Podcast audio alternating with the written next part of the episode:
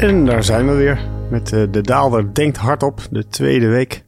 Uh, mijn naam is Lucas Daalder, maar dat zal u inmiddels wel begrepen hebben. Ik ben uh, de Chief Investment Strategist, of in goed Nederlands hoofdbeleggingsstratege voor de vermogensbeheerder BlackRock. Ehm, en zoals gebruikelijk ga ik mij weer buigen over vragen, ontwikkelingen in de markten. wat gebeurt er? Wat gebeurt er nou eigenlijk niet? En wat is het meest uitzonderlijke of opmerkelijke wat je op dit moment in markten ziet? Uh, nou, daar kan je alle kanten mee op. Uh, ik ga wel proberen om het deze keer wat korter te doen. Vorige keer uh, zat ik boven de 20 minuten. Dat mag absoluut niet het geval zijn. Dus ik hou het wat korter. Maar mocht je vragen of eventueel opmerkingen hebben over hoe het format beter kan, anders kan, laat het vooral ook even weten. Er zijn twee thema's die ik in elk geval even wil aankaarten deze podcast. en vervolgens moet je altijd maar afwachten hoe mijn gedachtegang loopt. Dus misschien wordt het er zelf drie of vier. Maar in ieder geval een van de vragen die ik uh, de laatste tijd uh, toch wel enigszins uh, met de regelmaat kreeg. Was hoe moeten we nu aankijken tegen al die verschillende ramingen voor de groei en inflatie naar het komende jaar toe. Ja, dat is een moeilijke. Ik heb vorige week uh, ben ik al ingegaan op inflatie. Ik vind dat heel moeilijk om daar een uh, specifiek uh, niveau bij te noemen. hetzelfde geldt eigenlijk ook bij groei. en je ziet nu natuurlijk dat alle zichzelf respecterende huizen met een raming naar buiten komen. Of liever nog met scenario's. Want iedereen ziet inmiddels wel in dat het werken met één raming ja, uh, nogal, nogal uh, problematisch is. Dus uh, hoe meer scenario's, hoe meer ja, duiding je kan geven over hoe gevoelig deze klap nu precies aankomt. En waarom willen mensen nu op dit moment liever in scenario's denken? Of waarom zijn die variaties op dit moment zo groot? Nou, dat heeft natuurlijk alles te maken met de centrale rol die de brandstoffenprijzen in deze crisis innemen. Nou hoor ik u denken, ja, brandstoffenprijzen die zijn toch wel eens vaker omhoog gegaan. En dat heeft toch nooit tot een dergelijke onzekerheid geleid. Ja, daar zit natuurlijk wel wat in. Historisch gezien hebben we wel periodes gekend waarbij bijvoorbeeld de olieprijs stevig omhoog liep. Uh, dan heb ik het niet eens zozeer over de jaren 70, zeg maar, de, de periode waar uh, de, de, grootste uh, relatieve prijsstijging van olie plaatsvond. Maar ook daarna in 2010 heb je behoorlijke fluctuaties in, in olie- en, en brandstofprijzen gezien. Maar Waar het met name voor de Europese economie van belang is, is niet zozeer die olieprijs, maar veel meer de gasprijs. Dus als je nu kijkt naar wat de olieprijs gestegen is, uh, nou, uiteraard wisselt dat per dag, dus ik moet altijd een beetje uitkijken eh, om dit te specifiek te maken. Maar laten we zeggen dat de, de, de, de prijs van een vat ruwe olie op dit moment 60% boven het niveau ligt van een jaar geleden. Uh, maar als je datzelfde zou doen voor uh, gas, en dan kijken we bijvoorbeeld naar de Nederlandse gasprijs, dan hebben we het niet over 60%, maar over 500%. Uh, dus een vervijfvoudiging van de prijs van uh, de gas wat we gebruiken. Nou is een vervijfvoudiging al veel. Uh, en dat zal ook zeker zijn sporen nalaten in de economische groei en inflatie uh, voor de Europese economie dit jaar. Uh, maar de afgelopen weken heb je dusdanige fluctuaties gezien dat we op een goed moment zelfs tien keer zoveel, tien keer zo duurdere gasprijzen betalen. Nou, het laat zich raden dat die onzekerheid ook behoorlijke onzekerheid teweeg brengt in de veronderstellingen voor wat de economie kan gaan doen dit jaar. Qua groei en qua inflatie. Uh, heel simpel. Als je inderdaad gewoon een vaste consumptiepatroon kent. En uh, uiteraard kan je wel een deel van je consumptie terugschroeven door bijvoorbeeld inderdaad de thermostaat wat lager te zetten. Maar veel van ons consumptie ligt natuurlijk gewoon vast. Uh, ja, op het moment dat je ziet dat je daar opeens uh, niet vijf keer zoveel voor moet betalen, maar tien keer zoveel voor moet betalen, betekent het automatisch dat er minder geld overblijft voor al die andere dingen die je ook nog zou willen doen. Uh, en dit is eigenlijk de kern van het probleem van een schatting doen op dit moment.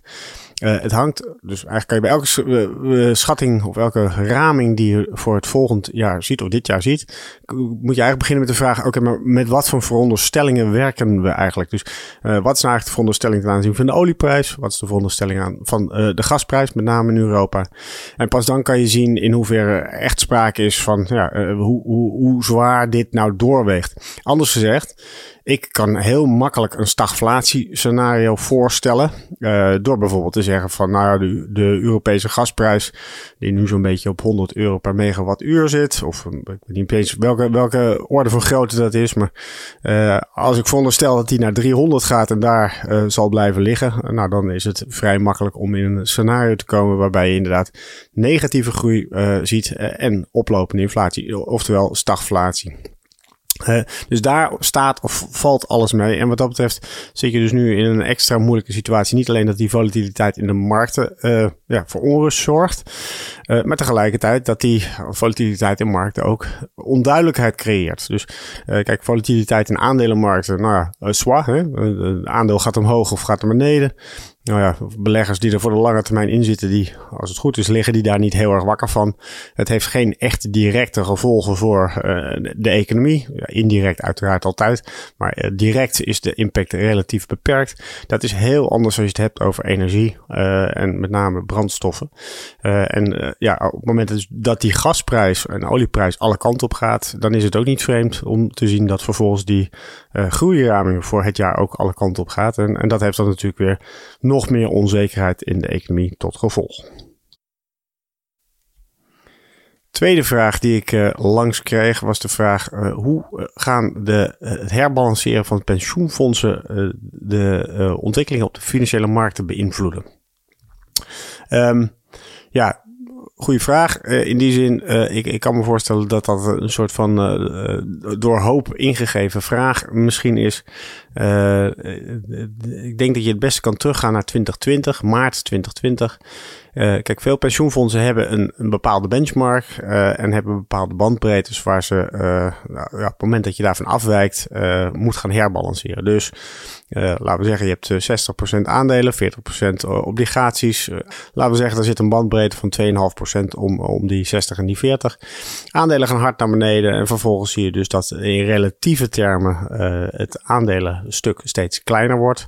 Ja, en op een gegeven moment ook door die bandbreedte heen zakt. Dus door de 57 1,5% in dit geval. Nou, dan worden op dat moment uh, gaan de alarmbellen af. Meestal bij pensioenfondsen is dat uh, uh, gedurende de maand. En dan is de vraag of ze aan het einde van de maand, of misschien soms ook het kwartaal, hè, dat is een beetje afhankelijk, of ze dan moeten gaan herbalanceren. Dus kortom, of ze dan weer terug willen naar de benchmark, weer naar die 60-40. En wat dat in dit geval inhoudt, dat je een deel van je obligaties gaat verkopen en vervolgens een, een deel van aandelen weer terugkoopt. Nou, in 2020 was het eigenlijk de ideale uh, uitkomst. Um, het speelde precies in maart. Uh, de correctie was hard. Uh, dus overal werden die, zeg maar, die, die bandbreedtes wel zo'n beetje aangetikt. En dus overal werd de vraag gesteld, moeten we nu gaan herbalanceren of niet? Moeten we weer terug naar die strategische benchmarks? Het advies was om dat gewoon te doen. Dit zijn in principe guidelines die je hebt vastgesteld op basis van langdurige analyses. Dus je moet je nooit te veel laten leiden door de paniek in de markt van dat moment. En iedereen, of elk pensioenfonds die zich daar aan gehouden heeft, heeft daar achteraf gezien natuurlijk heel erg een goede keuze gemaakt. Uh, want je hebt eigenlijk uh, nou, rond de periode van maart, dus zeg maar het dieptepunt van de COVID-correctie, heb je uh, geherbalanceerd en heb je dus op een laag niveau weer aandelen bijgekocht. Met als gevolg dat je je rendementen voor dat jaar behoorlijke ja, extra stimulans hebt gegeven. Nou, uh, sterker nog, uh, er werd in de tijd ook gesuggereerd dat het een deel van de rebound was. Dus dat het met name het herbalanceren van institutionele beleggers was die ertoe bijgedragen heeft dat de bodem in de markt werd gelegd en uh, de markt vervolgens weer omhoog ging. Nou, dan is dus nu de vraag, kunnen we iets dergelijks nu weer verwachten? Interessante vraag. Het antwoord is misschien nog interessanter. Uh, namelijk, uh, wat blijkt, uh, als je gewoon nu kijkt naar zeg maar wat aandelen gedaan hebben. Bijvoorbeeld sinds de inval van Oekraïne. Dan zie je dus dat aandelen per saldo eigenlijk helemaal nog niks verloren hebben. Ja, natuurlijk tussentijds wel. We hebben voldoende volatiliteit gehad. aandelen in Europa zijn op een goed moment zelfs eventjes in een bear market terechtgekomen. Meer dan een 20% correctie van de voorgaande top. Uh, maar inmiddels, nogmaals, alles hangt altijd af van de dag waarop je het zegt, gegeven de volatiliteit in de markten. Maar inmiddels, dus als je kijkt uh, op het slot van maandag, zie je eigenlijk dat Europese aandelen, en dan kijk ik naar de MSCI Europa, Total Return, dat die eigenlijk weer terug zijn naar hetzelfde niveau als waar ze op stonden toen aan de vooravond van de inval van Oekraïne. Kortom, er is eigenlijk helemaal geen sprake van een blijvende correctie geweest. Sterker nog, in Amerika zie je uh, uh, dat de aandelenbeurzen per saldo zelfs hoger zijn. 5, 6, 7 procent afhankelijk van de dag dat je kijkt. Dus van een uh, herbalancering omdat aandelen in relatieve termen zijn achtergebleven, kan op dit moment helemaal geen sprake zijn. Uh, sterker nog, uh, het volgens mij de tweede keer dat ik het zeg, dus dat is niet zo heel erg netjes. Maar als je puur kijkt naar obligaties, dus het, het andere deel van je portefeuille, die zijn eigenlijk de afgelopen tijd alleen maar verder in waarde gedaald. Oplopende kapitaalmarktrente duwt natuurlijk de waarde van je obligatieportefeuille naar beneden. Uh, en weliswaar zijn die bewegingen nooit zo groot. En stel je gaat inderdaad uit van een startwaarde van 60, 40. Ja, dan is die 40 procent uh, zal ook misschien wat minder snel uh, in beweging komen. Het is een kleiner deel van je portefeuille. dus ik verwacht eigenlijk niet dat dit al tot een soort van grenswaarde heeft geleid. Maar het betekent in elk geval wel dat waar aandelen als je het wereldwijd bekijkt, per saldo ietsje duurder zijn geworden ten opzichte van eh, de, de avond voor de inval van uh, Oekraïne, zie je dat dat bij uh, obligaties juist niet het geval is. Die zijn per saldo ietsje lager komen te liggen. Dus uh, per saldo zie je eigenlijk dat je in je portefeuille op dit moment juist dat er sprake zou kunnen zijn van een lichte overweging van aandelen. Nou denk ik niet dat de beweging die we gezien hebben in elk geval tot vandaag, voldoende is om hier alleen losstaand een herbalanceringsverhaal aan te knopen. Uh, uiteraard moet je dat nooit doen op basis van een vergelijking ten opzichte van 23 februari, de dag van uh, de inval, uh, voor de inval van Rusland in de Oekraïne. Maar moet je dit natuurlijk doen op, op gewoon het portefeuilleniveau. Hè? Dus je moet ook wel degelijk rekening houden met het feit dat aandelen in die eerste twee maanden, de eerste anderhalve maand ook onder druk waren gekomen.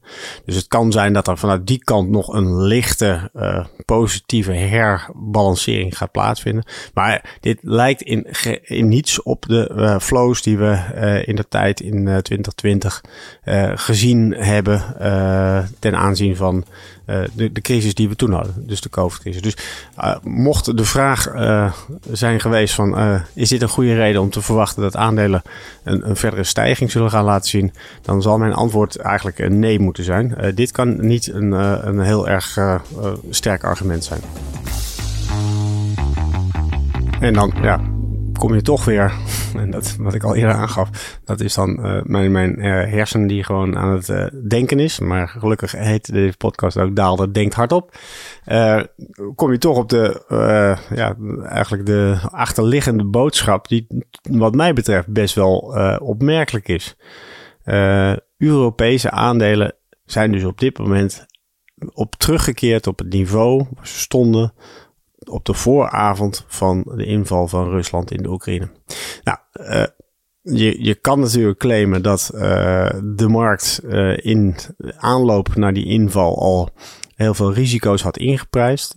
Die claim is denk ik niet heel sterk. Ik denk dat iedereen toch verrast was over het feit dat Rusland ja, de stap gezet heeft door echt met zijn troepen Oekraïne binnen te vallen. Dus die uh, gedachtegang vind ik eigenlijk niet zo heel erg sterk.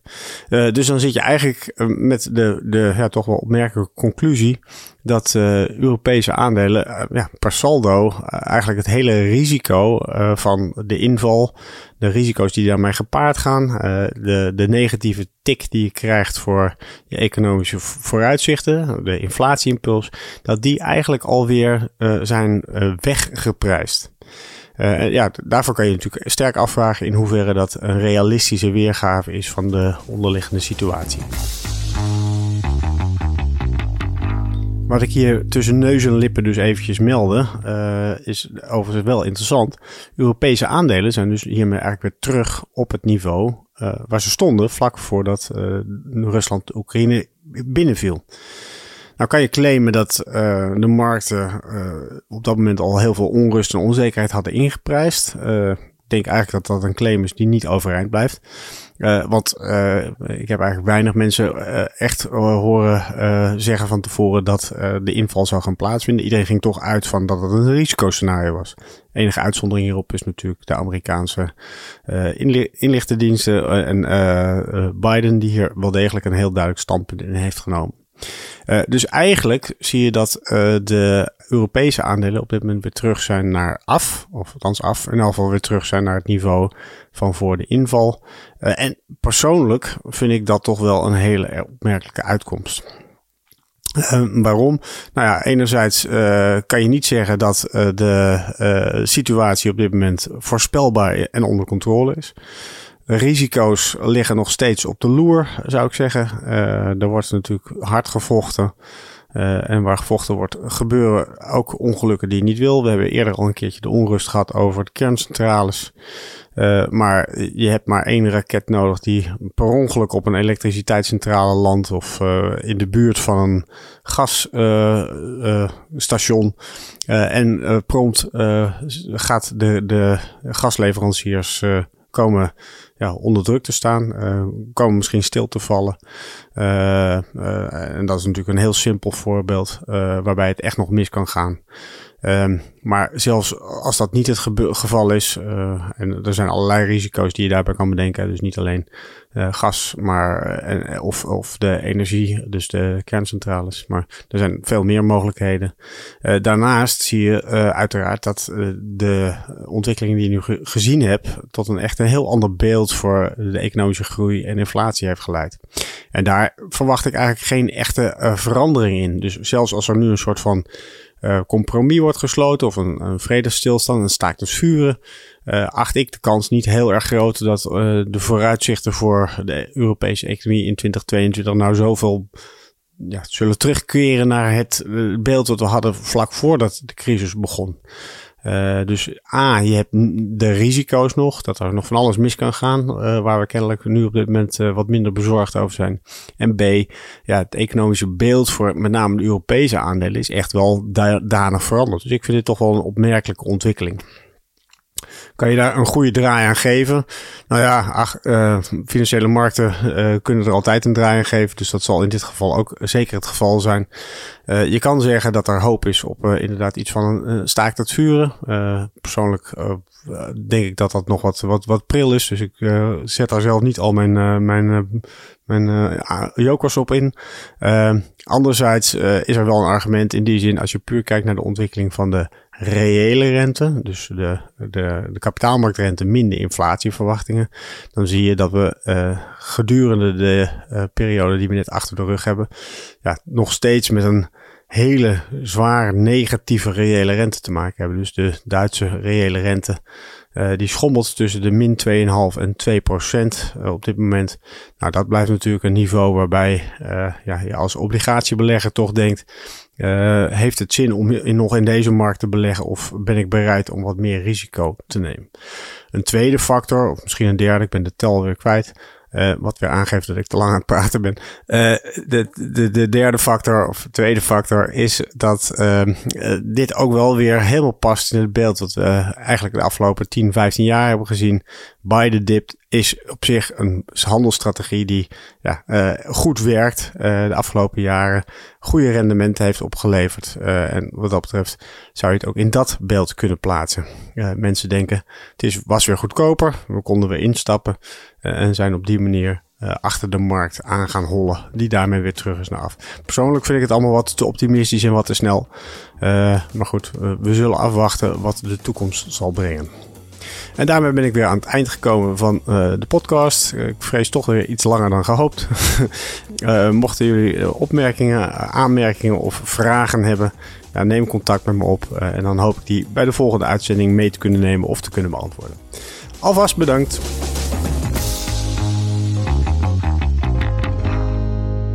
Risicowaarschuwingen. Beleggingsrisico. De waarde van beleggingen en de opgebrachte inkomsten kunnen variëren. Het is niet zeker dat u uw oorspronkelijke inleg terug ontvangt. Dit is een marketinguiting. In het verleden behaalde resultaten geven geen betrouwbare indicatie van het huidige of toekomstige rendement en dienen niet als enige criterium te worden genomen bij de selectie van een product of strategie. Veranderingen in de wisselkoersen van valuta's kunnen ertoe leiden dat de waarde van beleggingen stijgt of daalt. Deze schommelingen kunnen bijzonder sterk zijn bij een fonds dat blootstaat aan een hogere volatiliteit en de waarde van een belegging kan plotseling en zeer sterk dalen. De fiscale regelgeving waaraan beleggingen onderworpen zijn en de hoogte van de belasting kunnen in de loop der tijd wijzigen. BlackRock kan op elk moment besluiten een fonds niet langer aan te bieden. Belangrijke informatie. Deze podcast is alleen bestemd voor professionele beleggers volgens de MIFID-richtlijn. Andere personen dienen niet op de hier geboden informatie te vertrouwen. Deze podcast is uitgegeven door BlackRock Netherlands BV, dat een vergunning heeft verkregen en onder toezicht staat van de Nederlandse Autoriteit Financiële Markten. Officiële zetel Amstelplein 1 1096 HA Amsterdam. Telefoonnummer 020 549 5200. Ingeschreven in het handelsregister onder nummer 170 Om u te beschermen worden telefoongesprekken doorgaans opgenomen. Alle in deze podcast vermelde researchgegevens zijn verstrekt door BlackRock en kunnen door BlackRock inmiddels voor eigen doeleinden gebruikt zijn. De resultaten van dergelijke research worden slechts incidenteel verstrekt. De hier geuite visies vormen geen beleggingsadvies en kunnen aan verandering onderhevig zijn. Ze weerspiegelen niet altijd de gezichtspunten van een bepaalde onderneming binnen de BlackRock-groep of van een afdeling daarvan en de juistheid ervan kan niet worden verzekerd. Deze podcast is uitsluitend bestemd ter informatie. Het vormt geen aanbod of uitnodiging om te beleggen in een van de fondsen van BlackRock en is niet opgesteld in verband met een dergelijk aanbod. Copyright 2022 BlackRock Incorporated. Alle rechten voorbehouden. BlackRock is een geregistreerde handelsnaam van BlackRock Incorporated en haar dochterondernemingen in de Verenigde Staten en daarbuiten. Alle andere handelsnamen zijn van de respectievelijke eigenaren. Deze podcast mag niet worden verspreid zonder toestemming van BlackRock.